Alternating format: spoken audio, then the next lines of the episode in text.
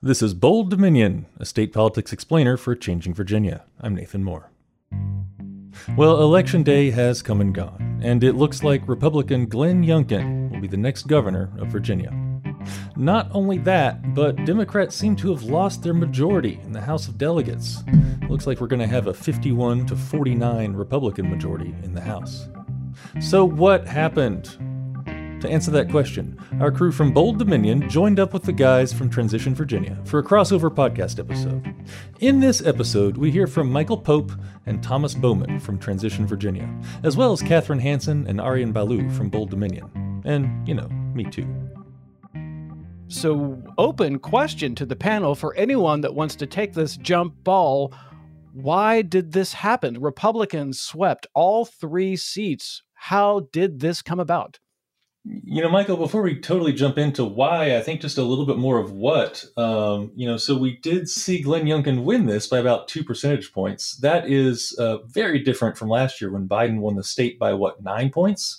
Um, and very different from a you know four years ago when Northam beat Ed Gillespie quite handily by a whole lot of points as well. Um, but you know the other thing that happened here is that the General Assembly is going to switch hands. So it's not just that the governor and lieutenant governor and attorney general are all were all won by uh, Republicans, but also that the, the General Assembly has gone from a 55 to 45 Democratic majority to probably a 51-49 GOP majority, and so we're going to have um, you know half of the legislature and the governor's mansion both in Republican hands here.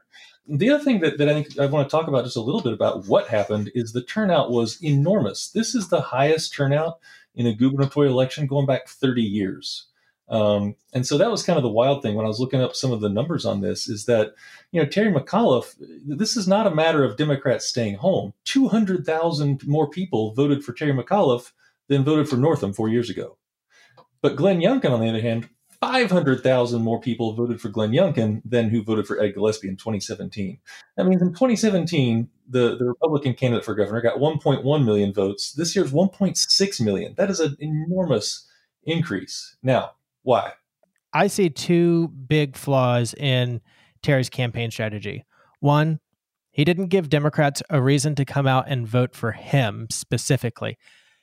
And related to that, everything he did in his advertisements mentioned Glenn Youngkin by name, which is a huge no no. You know, this is not my assertion. This is campaign basics 101. You never mention your opponent by name. And what he ended up doing is doing all of Glenn's work for him, tying him to the base, defining him as a base candidate, which meant that Glenn was free to just go after independents and moderates. Totally, totally agreed. Uh, it seemed, I mean, Terry McAuliffe didn't provide an affirmative position when Youngkin did, even if those positions are are things I don't find good, like uh, sort of the the railing against critical race theory, charter schools, a lot of stuff that focused on uh, children, which is uh, worth diving into as as well. Um, but it got people excited to vote in a way that uh, McAuliffe didn't, and the Trump thing was a play that absolutely didn't work.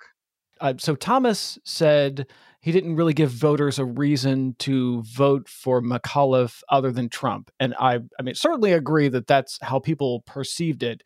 Um, I will say that the McAuliffe campaign did try to make the argument about increasing the minimum wage and paid sick leave and family and medical leave and hazard pay. And you did hear McAuliffe talk about that quite a lot on the campaign trail. That did not pierce through to voters he actually did have a message out there somewhere, but it got lost in all this talk about Trump. What he didn't get to do was frame everything the way he wanted to frame it, because as soon as he said uh, that parents shouldn't have a say in their child's education, it riled up a lot of parents who didn't understand the nuance of that. And uh, you know, Glenn capitalized on it. And education is always one of the top three issues in state politics. And Democrats are super, super upset that they feel like Republicans stole their issue. You know, when I was I was at the Democratic event out in McLean, and that was kind of the theme of the night was, hey, wait a minute, education's our issue. How did they end up winning on education?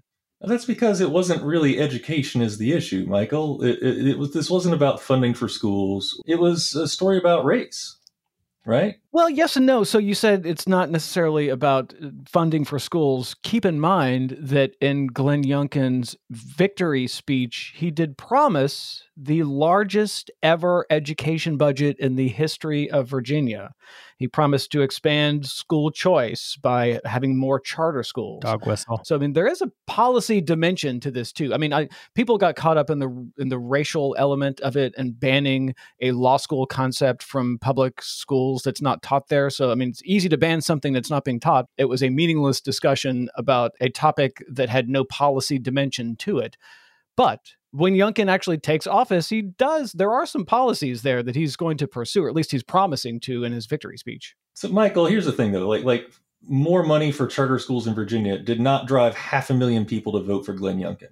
Fear about teaching black authors and fear about about trans bathrooms, fear about uh, all the stuff that leads to aggrieved white suburbanites turning out to the polls. That's what drove half a million more people to vote for Glenn Youngkin. Well, well, well wait a second. I, w- I would agree with you that the all of the dust up about Toni Morrison definitely drove a lot of voters. I'm not distracting from that. Although uh, uh you say the the charter schools didn't really drive parents, uh, and maybe that's true. But keep in mind the perception uh, in the minds of voters to hearing Terry McAuliffe said say he didn't think parents should be telling schools what they should teach, and there was this this feeling among many parents that those Democrats and their big government bureaucrats and all this wokeism is sort of dominating schools. And, you know, there's the mask mandates and the vaccine mandates, and they want more control. The parents want more control. Mm-hmm. School choice is a dog whistle. Like it's a race dog whistle. The reason that they advance school choice is so that they don't have to send their kids to integrated schools. This has been a talking point since the Brown v. Board decision this is not new information. School choice is a racist dog whistle. And so the fact that it's in Youngkin's uh, list of promises is just one more reason tying Youngkin's education plan to a racist dog whistle reaction. We haven't heard from Catherine Hanson yet. Let's turn the microphone over to Catherine. What did you make of the results of the election this week? From my understanding, just sort of doing work with Bold Dominion, I saw it as um, distrust in current democratic leadership. I I don't think people are content with what's happening in Afghanistan, the general state of the economy, and how uncertain uh, future inflation might be. And it's sort of a similar sentiment to Donald Trump, where you're a little bit tired of a Democratic politician and you you want a businessman, you want to shake things up. Yes, I, I think that's actually a really good way to look at the results um, because, you know, one thing that I always keep coming back to is that Virginia does have this very long history of having elections for governor following the presidential year and doing the opposite thing. That actually dates all the way back to 1977 when Virginia after the election of Jimmy Carter when Virginians put Republican John Dalton in office. And ever since then, it's been this trend. So there is this long history of doing the opposite thing of what happened in the presidential election, with, of course, one exception, and that's after the reelection of Barack Obama, Virginia voters chose Terry McAuliffe. Democrats, of course, were hopeful that he would be able to do that same trick again but there's headwinds. So after a new president is elected, there's always, always this period in that first year when things fall apart and things don't go according to plan and you don't get the Build Back Better plan. And there's a reaction to that. And as Catherine was just saying, there's reaction to Afghanistan, and there's a sort of an unease and a tiredness of with what the Democrats are doing. Add on top of that, the fact that Virginia has seen all of this sweeping change in recent years, and that sweeping change, a lot of people are probably uneasy and reacting to that. Yeah, I think there is something to what you're saying, Michael. I, I, I think I, I, take it as a from a slightly different angle, but um, but Catherine's definitely onto something here with with this race being very very nationalized, you know, and we saw that like so many things that drove people to the polls and that drove the the, the votes this time around weren't really issues specific to Virginia. It's like if the issue is about the economy, I mean, our economy's not in the dumps. Why is Youngkin the guy for the economy? Uh, if the issue is is um, eh, you know, I think you're right. The sort of malaise with national Democrats and and Sinema and Manchin holding up the Build Back Better plan, um, flubbing the Afghanistan withdrawal. Uh, I think these are things that impacted the Virginia election, even though they're not Virginia specific specific issues in any particular way. Um, I think the other one, though, and this is kind of getting back to what Thomas was saying earlier, um, the the terrible campaign choice that McAuliffe made to use Trump as a boogeyman all the way up until like Monday. You know, I mean, I saw a sign here in Charlottesville that literally said like Youngkin equals Trump, and I was like, well, that's weird. Why do they have a Youngkin sign? Oh, it's Youngkin equals Trump. You know, it's like, why is that the message going out there? It's doing the work to to build that base for Youngkin. and you know, Bob Lewis over at the Virginia Mercury had a great line about this. He said, you know, if you're trying to, to rouse the villagers to go fight Grendel, you know, what happens when Grendel's not there anymore? You know, then you have to have a positive vision, a proactive vision of, of what your state's going to be. And Thomas, you, you talked, or I'm sorry, Michael, you talked about some things that McAuliffe said in some speeches and stuff. But honestly, the message I got over and over was like, hey, things were pretty good when I was governor. Let's do that again. Um, and I think what you're seeing, though, and this is Michael, I think where I, I do uh, tend to agree with what you're saying, is, is if we look at the political values of a lot of people in Virginia, I think a preeminent political value in Virginia is politeness and also sort of a, a sense of, of, of, incrementalism and status quo. We don't want to be the last in the pack, at least not since Loving v. Virginia. Uh, we don't really want to be the first either. And so that sense of kind of being somewhere in the middle of the pack and, and being sort of level headed about things, that plus politeness seems to really be what resonates with people. Northam, polite guy. You know, he was going to be level headed. Biden, polite guy, is going to be level headed. Not that McAuliffe's not, but um, but I think you had Youngkin who who was riding uh, that sort of um, backlash and, and white lash uh, into office because of national reasons. Um, so he's sort of like a Trump light, and so I think that uh, drove a lot of things, especially as they as they pounded home with a sledgehammer a lot of these culture war issues over and over and over. Trump broke politics for four years, right? And like this uniquely hateable figure in his affect just as much as in his uh, policy, for whatever he calls policy. Um, and that was that worked to elect Joe Biden nationally because not that many people were super excited about Joe Biden except in opposition to Trump. Terry McAuliffe's campaign tried to pull that uh, a year later, and shockingly, the sort of oppositional uh, politics doesn't didn't work. Um, uh, it turns uh, because because exactly because Youngkin is not Trump as much as they tried to do it. He didn't uh, uh, rile people up. Um, the sort of suburban suburban white, you know, they might be liberal, they may be moderate. Um, he didn't rile pe- pe- people up in the same way, um, and just didn't get out as many people to vote. Well, so I'm curious. All right, so let's say, just for purposes of a thought experiment, that the McAuliffe campaign was not singularly focused on Trump, and instead they tried to build a messaging campaign around raising the minimum wage, paid sick leave, family medical leave, hazard pay. What would that have looked like? Would that have been a successful message? So, Michael, I think that's uh, uh it's interesting that you frame it that way because Democratic priorities do tend to take on this form of a grab bag of, of, of policy list items, like a grocery list.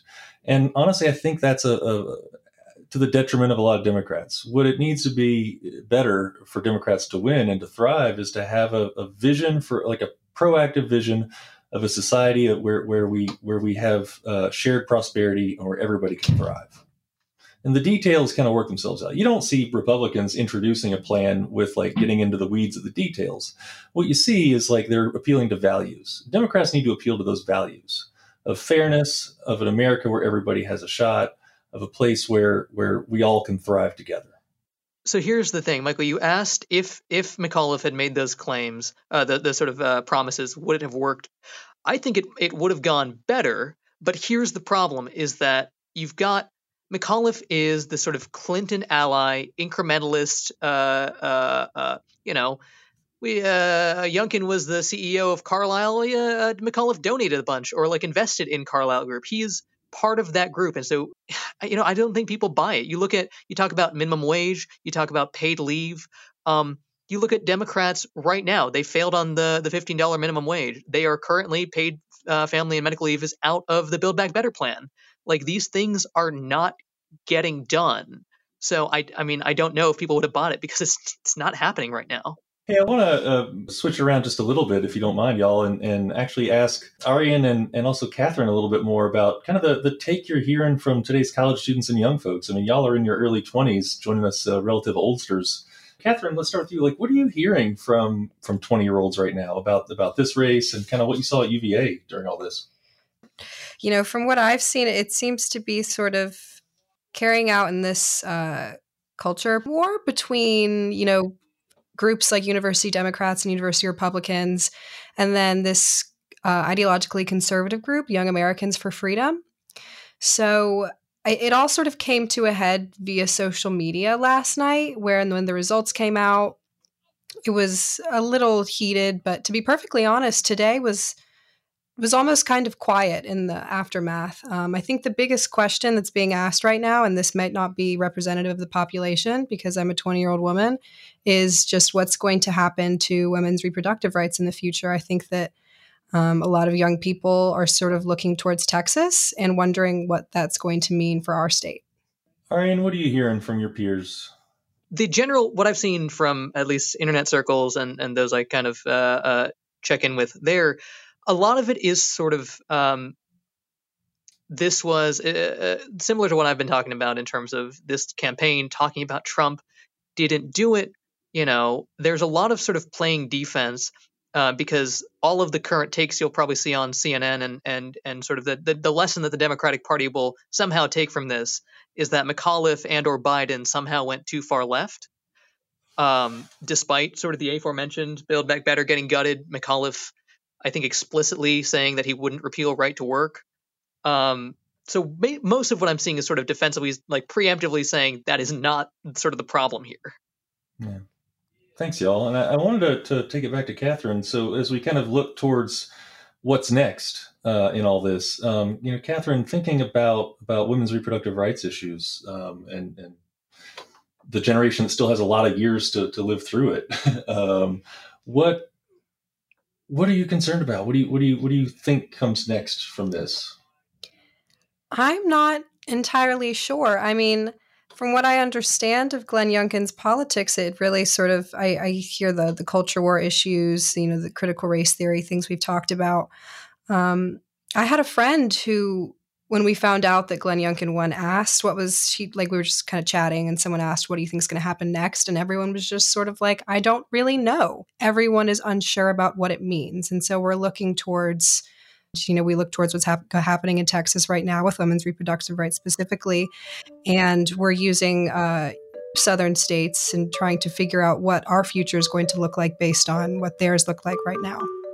You're listening to our post election analysis here on Bold Dominion. It's a state politics explainer for a changing Virginia. Visit us online at bolddominion.org. Have a friend who's trying to get into state politics? Well, tell them about this show and then subscribe. You can find us on Apple Podcasts, Spotify, and wherever fine podcasts are served up. Hey, and while you're there, go ahead and leave us a five star review. We love those. Bold Dominion is a member of Virginia Audio Collective, online at virginiaaudio.org. Check out all the podcasts from the collective, from science to history to music to community affairs. We amplify the voices of people in our community and help them tell stories that matter. You can listen and subscribe at virginiaaudio.org. And now we return to our conversation with Michael Pope and Thomas Bowman from Transition Virginia, as well as Arian Ballou and Catherine Hanson from Bold Dominion and this is maybe where we can turn it back to some of our, our Richmond insiders, Michael and Thomas, uh, because we do still have in Virginia a state senate that has a majority of Democrats. The state senators were not on the ballot this time around. Um, and we also have a Republican House that's only going to be a one or two seat majority. So, what do you see uh, coming down the pike with all this? Well, I think past is going to be prologue, and when the I mean, when when the um, Republicans had the House before, you had a Senate that comparatively was a very liberal Senate, and they passed a lot of very liberal bills. You know, cynically, you might say because they knew it wouldn't pass the House and there was no political consequence to doing so. But, and notice that it didn't necessarily go that way when the Democrats gained control of the House and they had to kill everything. So what I think is you'll just see them go back to the way they were. Is like the Senate will be in control, the House will be in disarray because, uh, you know, looking ahead, there's really only this one session and any specials that get called next year. Then there's going to be redistricting, and we have no idea what these districts are going to look like because the Supreme Court's going to draw them. You know, when I'm in Richmond covering the General Assembly, I usually end up spending most of my time in the Senate because that's where all the news happens. And uh, that is going to be even more the case in this situation where you've got a Republican governor and a Republican House. And guess who's going to stand in the way of the Youngkin agenda? The Virginia State Senate, the Democratic led Virginia State Senate, is going to take on a huge importance that it did not previously have, even.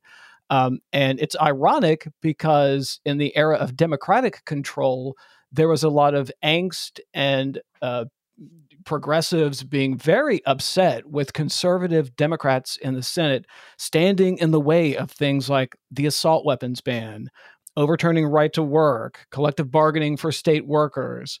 These are things that conservative Democrats stopped um, and the, that those are parts of the progressive gen- agenda that did not happen because of these conservative members of the Senate, and they took a lot of incoming for all of that. So it's ironic that those same conservative Democrats will now be the firewall for uh, for the Democratic Party to stop the Republican agenda. And it's going to be tight because they no longer have the lieutenant governor to break their ties.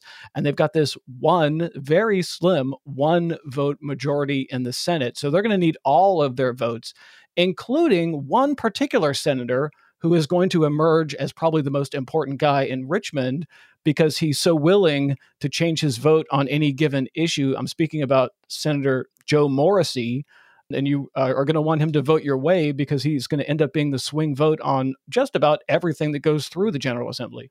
So what do you? That is actually this is fascinating to see. You know, the the, the state senate is going to. You're right. There's going to be a lot more news stories about that, about the conflicts that are there um, with the, the Republican-led House. I'm thinking back to uh, when Terry McAuliffe was in office um, and had at least one house in in Republican hands through most, if not all, of his term. I'm thinking 2014, 2015, 2016. Yeah, the House was Republican controlled for the entire time. McAuliffe was. That's right. That's right. That's right. So he was trying to get things done and really just couldn't. I mean, the Republicans were just the party of no right. for all those years.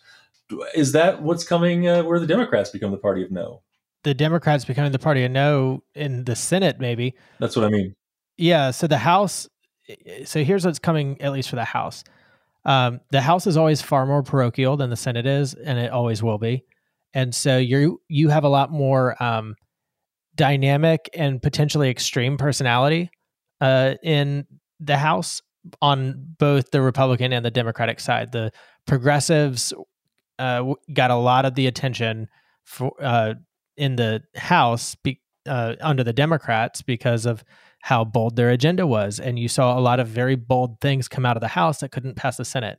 Well, guess what? The exact same thing happens when Republicans are in control. It's just very, uh, from my perspective, extreme right wing uh, bills uh, from the other side. And so not only is the Senate going to be that backstop uh, because it'll be kind of like when uh, Bob McDonnell was in charge when the Republicans had full control of everything except for the Senate. Uh, that it all falls to the Senate to broker every single deal, which means you got to keep not just Joe Morrissey but Chap Petersen happy too. Um, and the House is going to be the House, which means the people who get to be in the room are going to be the Speaker, the Republican Speaker, uh, Dick Saslaw, and Tommy Norment, and of course whoever the governor's representative is to broker all these deals, which means it's all going to look more Republican. So the probably the best outcome for the next four years is for the Senate to just stop everything. Hmm. I'm curious. Uh, you know, we saw a little bit of this with Terry McAuliffe when he was facing Republican majorities in in the House all those years, uh, where he ended up just trying to do some things just on his own. But you know, what do we know about the powers that the governor has here in Virginia? Just as far as what Youngkin, without a law being passed. What can Youngkin actually do? I mean, certainly he can veto other laws, but that's less going to be a thing this time than than otherwise. Well, governors actually have way more power than most people think that they do. Um, especially the Virginia governor has a particularly powerful set of um, things that he or she is in control of, which is why they've got that one term limit. Virginia is the only state in the country that has this one four year term limit. Um, so huge powers, but it is limited. So, you know, on we, we hear Glenn Youngkin always talking about his day one agenda. On day one, he can't ban quote unquote critical race theory. I mean, I mean, this is a law school concept that's not taught in, in public schools. But even if he wanted to quote unquote ban this law school concept from public school classrooms, he actually would need to go to the General Assembly and have them be part of it first, right? I mean, it's like he's he's not a king, right? So what what tell me more about the powers and the things that he can just kind of carry out. I mean, he could appoint new people to the state board of education. He could appoint new judges uh, when there's an opening. I mean, what what kinds of things does the governor have all this power you talk about? Well, one of his one of his campaign promises is to get rid of the parole board, and I think we can see that coming down the pike here. Yeah, and the one I'm kind of losing sleep over, well, are two things. One, coronavirus. Uh, the COVID policy, I'm very worried is going to look a lot more like DeSantis's than um, Ralph Northam's, who, in my opinion, wasn't even like doing it perfectly. Uh, and so now I'm worried things get worse. But also think back to January 6th when nobody was going to stop what was happening on the Capitol. It was Ralph Northam who sent out the Virginia National Guard. Is Glenn Youngkin going to deploy the Virginia National Guard in the next time? Sure. And yeah, and what about the next wave of coronavirus? Is he going to require masks in schools? Is he going to require teachers be vaccinated? I mean, these are all things that could play out or fight it. Yeah. Mm-hmm. Yeah, we're getting into the really a, a, a shockingly core issues around public health and and sort of health of democracy too. Um, you know, the the kind of power of the state is is pretty substantial, and the, the executive is the one who makes those calls. All right, uh, are you all ready for takeaways? I'll start. Going back to this thing I said before about Virginia being a counterpoint, I think it should not be overlooked that Virginia always does this. It reacted to the era of Bill Clinton by giving us George Allen, and it reacted to George W. Bush by giving us Mark Warner. This is a thing that Virginia does. It says, We see your presidential election, and we're going to do the opposite thing. And that almost always happens with only one exception. And I think people forget about the magnetic pull of that. All right. My takeaway on this one is you cannot win by appealing to the other party the McAuliffe campaign tried to position itself as the moderate, safe choice uh, that some Republicans could vote for. But guess what? That was a campaign plan for the nominee being Amanda Chase. They never switch it up. Every election is a base election. So if people are going to get juiced up to vote for you and you're a Democrat, you need to run like one. You need to have issues like you're a Democrat. You need to talk like it. And none of that happened. My, my takeaway is that you're exactly right. You have to run like a Democrat, but honestly, the Democrats have not been running the way the Democrats need to for a while, and they need to do something different. They need to buck the the trends that um, Michael is talking about because we are frankly running out of time to to learn this sort of lesson that we're learning with uh, McAuliffe and the uh, uh, the legislature right now. Like we need to do something different and and better. And Nathan, what's your takeaway?